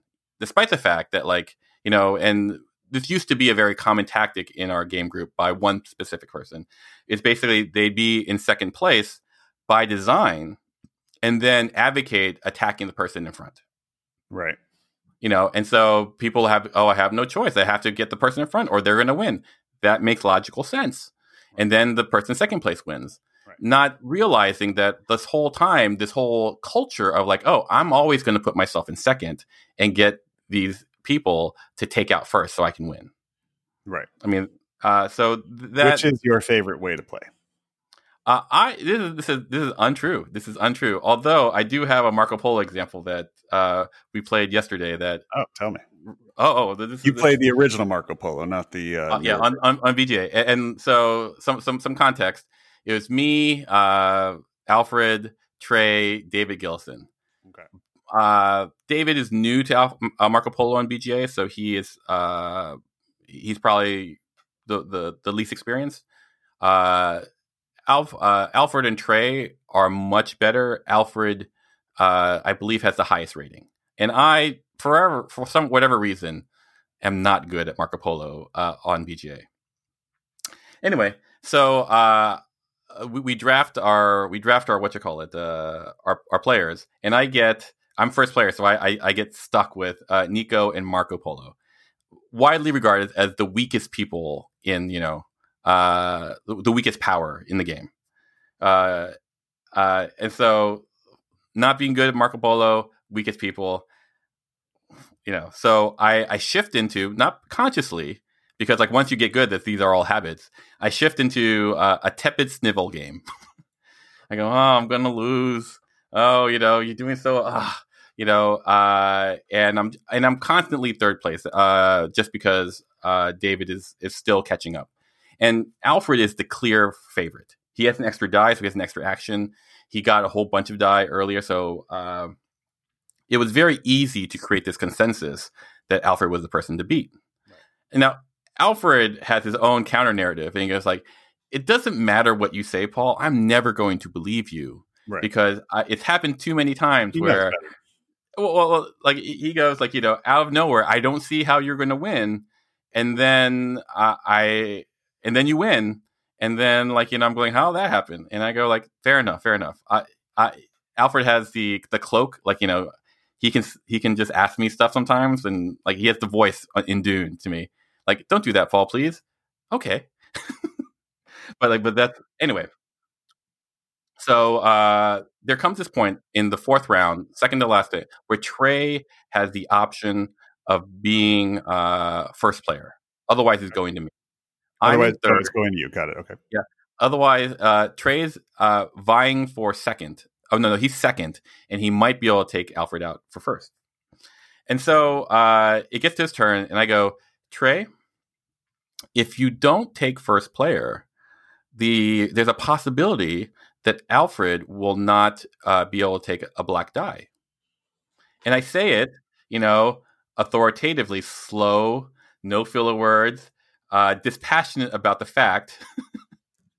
I sound trustworthy because there's no tension in my voice, and the subtext is, and, and this, is, this, is, this is the key. You know, you could win. I'm not going to win. Right. And you know, and, and Trey's response was he looked at the board and he goes, "That makes sense to me, Paul." Good soft skills. Yeah, and, and, and, you know, like I, have done all you know all these. You know, I didn't know I was going to win. By the way, I was earnest. Uh, but like you know, but I was able to. Uh, and so Trey doesn't take it. I get first player. I get my, an extra move at a cheaper cost, and ultimately I win. Alfred is like, he didn't say it, but like I feel like it's all like, God damn it, Paul. uh, and Trey goes to be like, make sure this is on the podcast. That's amazing. But but you know, but it's this thing where, and, he, and here's the other thing that's really interesting is that we, no matter how much you know about this, because like once again, I don't think this is new things. You're always vulnerable. You're always, you know, like if you if you aren't actively fighting against it, your default is to you know submit to like authority or trustworthiness or consensus and you know and it's it's it's something that if you want to you can exploit or defend against right. you know but i i feel like it's something that people should know. Uh i love it. and, and yeah and, and the last thing is like the the if you're if you're gonna like you know use this dark power you know or defense against the dark arts also know that it this affects all of this affects table image. Like you know like right. You well that like, is your now it is your table image as you are the game breaker and the manipulator. Yeah uh, but at the same time like you know i'm much of a slow player as far as manipulator than some other people in our group who are would be more uh more in your face. Here i'm going to manipulate this person in this way. Boom here and it's done. And uh, the difference between my table image in uh and you know some people's is that like i'm i'm dangerous but i'm never going to lie to you you know whereas the person is like oh this person is deceptive and to try to get me to, to win. and that uh, hurts self that you know you might be able to do stuff in the short term but it affects your table image because like oh this person is um is in it for themselves, it it damages their trustworthiness. Right. And because it damages that trustworthiness, people will just do that. I, am going to go buy t- go to Best Buy and like I'm not going to listen to you. Right. So you know, yeah. Or you, also, you know, like Tom definitely gets ganged up on a lot because of his table image, and um, yeah, there's certain people who we play differently about overall because of their table image, and that's you know maybe for better or for worse. No, I mean, I, I think I think uh, we all are responsible for the ecology that we create, right? And I think that uh, this is something that you know, if you don't like what's happening in your group, I would suggest looking at this in, in the gameplay. You know, mm-hmm. Uh, because like chances are you're probably being maneuvered in a way that you haven't considered, mm. or don't. And uh, oh yeah, exactly. Uh, and, and and you may not be able to think like, oh, this is what happened, but you know, like, uh, but maybe this this will help. Like, you know, like I said, this is should all be reminders. Like, you know, I, I hope that everyone like knows to not submit to authority blindly just because someone has created consensus and says and, and sounds like you know, like like the, the worst thing would be someone going, the only you have to do this for me because I'm the only hope. Right. You know, uh, not that to, to draw any parallels to anyway. Vote IRL. for Biden. uh, no matter yeah, how but, you feel about him. That's right. Anyway, but that's that, that's that's my my segment. Like you know, like I, I sorry if I ran long. It just seemed. No, I love it. Like, I love it. This is this is Paul distilled down to his crystalline form.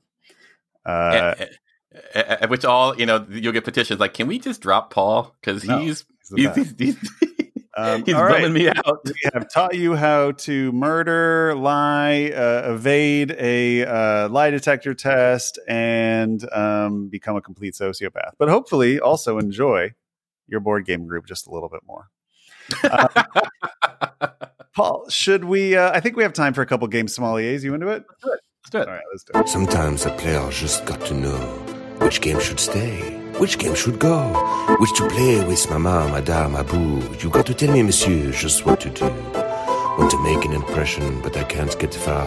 With my 50th play of Agricola. A million games. Show me the way to the master, the game sommelier. All right. Our first email is from Camden. Hello, Game Brain. I'm primarily a medium heavy Euro player who has an interest in getting into cooperative dungeon crawlers and or dice chalking 1v1 brawlers. Ideally something that is not a giant box. When I heard about Gloomhaven Jaws the Lion being released, I thought that might be a good entry into the genre for me. But when I got into the game, I found the setup time and the stressful nature of the setup. This is something that Matt mentioned that he disliked about Gloomhaven and other scenario based games in 8.6 made the game untenable for me and I traded it away. Can you recommend any games of this ilk that offer the sort of experience without the painful setup? Note, my friend owns Unmatched and we're planning on trying this out at our next safe and sane IRL meetup, Masks on the Outside Air. Masks on in the outside air would appreciate any other recommendations you could offer in the genre. Uh, my first recommendation would be Too Many Bones here. Um, it's not cheap. It's very expensive. It is a rabbit hole that you can go down. It is potentially a lifestyle game and not just a game. But if you are looking for a dungeon crawler experience with minimal setup and huge depth, um, to me, that's the golden standard. Paul, do you have any uh, co-op uh, sort of dungeon divers that you remember liking?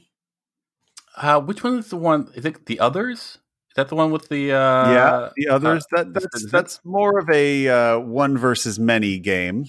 Um, sure, but but interesting, but interesting for sure.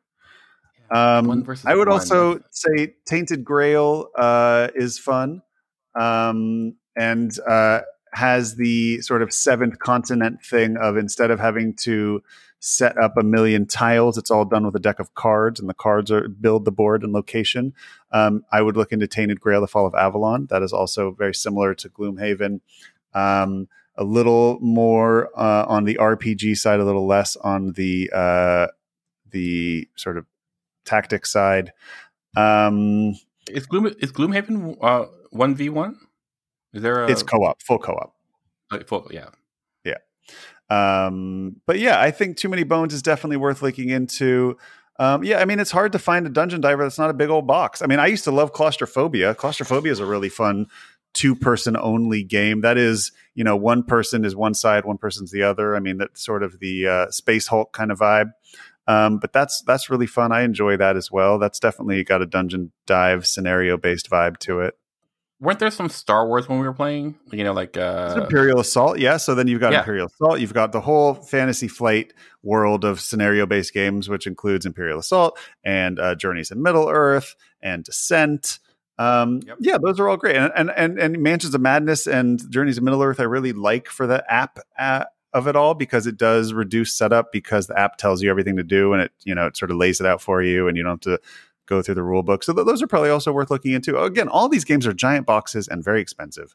Um, so, but that's kind of the genre. There's not really. I mean, I, look, Un- Undaunted Normandy is a really fun scenario based combat game for two people.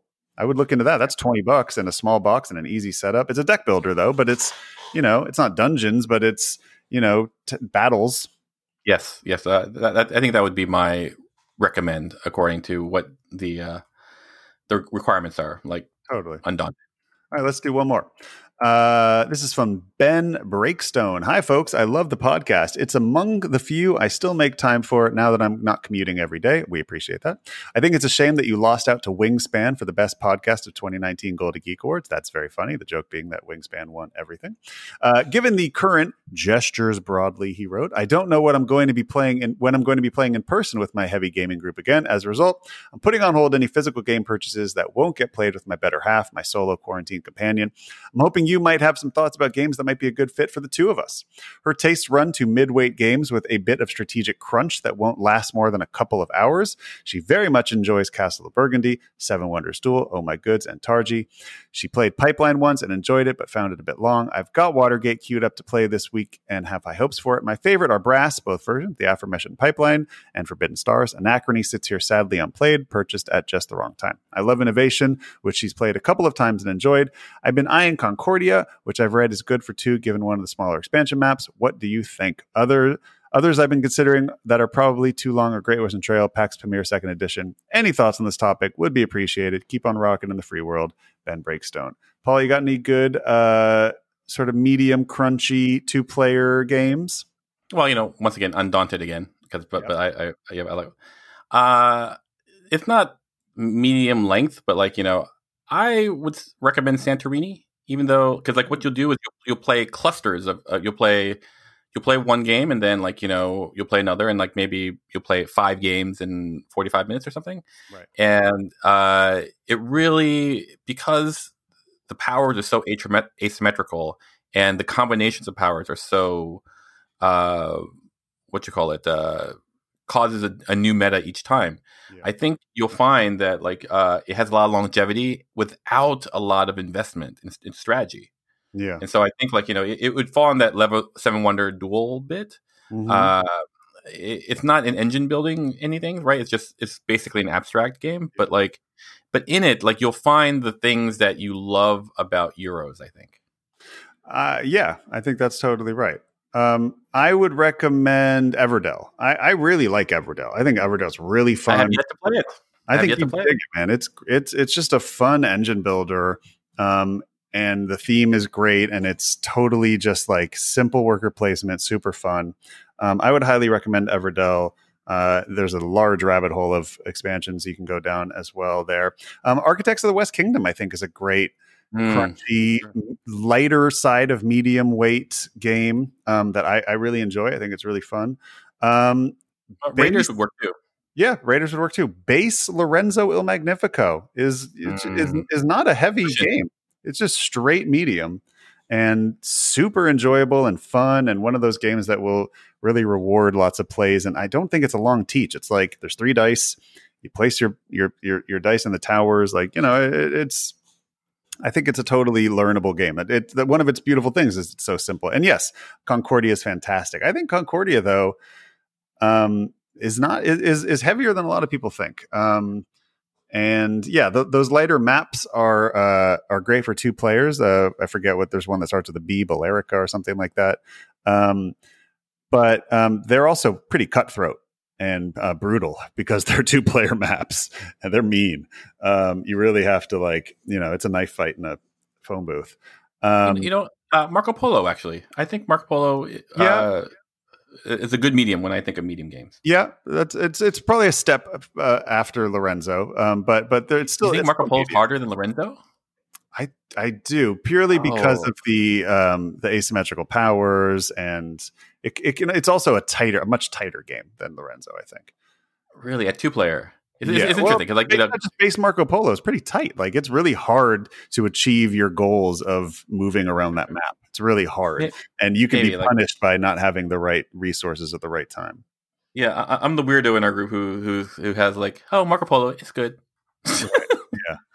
Um, but I, yeah, I would look at Garphill Games. I, I think his the, his whole uh, stable of games there, you know, with, Arch- with the West Kingdom and North Sea and all those games are, are really great uh, at two, and also really great, um, just you know, medium, but a little bit more on the relaxing side of uh, Crunchy Euros. Well, Paul, we made it. Uh, we made my- it. Like, uh, my first episode back as host. Go ahead and grade me. How did I do? Like you know, uh, obviously you're a ten out of a number. Right. Of 10 out of a thousand. I'm fine with that. I can live with that. It's a, No, I'm a like- work in progress. I'm, I'm never going to fill Tom's shoes, but I'm going to try. Yeah, no, like, he he basically you know, like like through machination gave you syphilis, and now you're you're on your That's it. He Crusader Kinged me. yeah he Crusader Kinged you exactly. Um, well, it, it was a pleasure spending uh, an hour, 44 minutes with you, Paul. As always, I love you dearly and I enjoy our time together. ditto, ditto. Like you know, and I hope I didn't sound too, you know, Voldemorty. no, no, it was much more like board games with data from Star Trek, but but it, fantastic. It, I wouldn't have asked for anything else. Um, that's it for me. Um, Paul, thank you so much as always. Tom will be back next week. I think he's got Elder on, if I remember correctly. I think it's Tom and Elder, and I don't remember what they're reviewing, but I'm sure it's going to. Oh, maybe New Amsterdam. That would be interesting. Oh yes, he wanted to do that. Elder wanted yeah, to do that. Yeah, I would be. I wouldn't be surprised if that's what it is. Anyway. You've been listening to Game Brain, produced and edited by Matthew Robinson and Tom Donnelly. The music stopped. I'm going to start it again. There we go. Uh, special thanks to Daedelus. Work in progress. Special thanks to Daedelus for our incredible music. You might know him as Alfred on the show. More on Daedelus at GameBrainPod.com, and that's where you can find out everything about us, as well as all of our episodes are there for listening. You can reach us by email at contact at GameBrainPod.com. Twitter is GameBrain underscore pod. Instagram at GameBrainPod. Thanks for listening and go play some games with friends online or virtually make some friends with games. Nailed it. We did it. We did it. Yeah.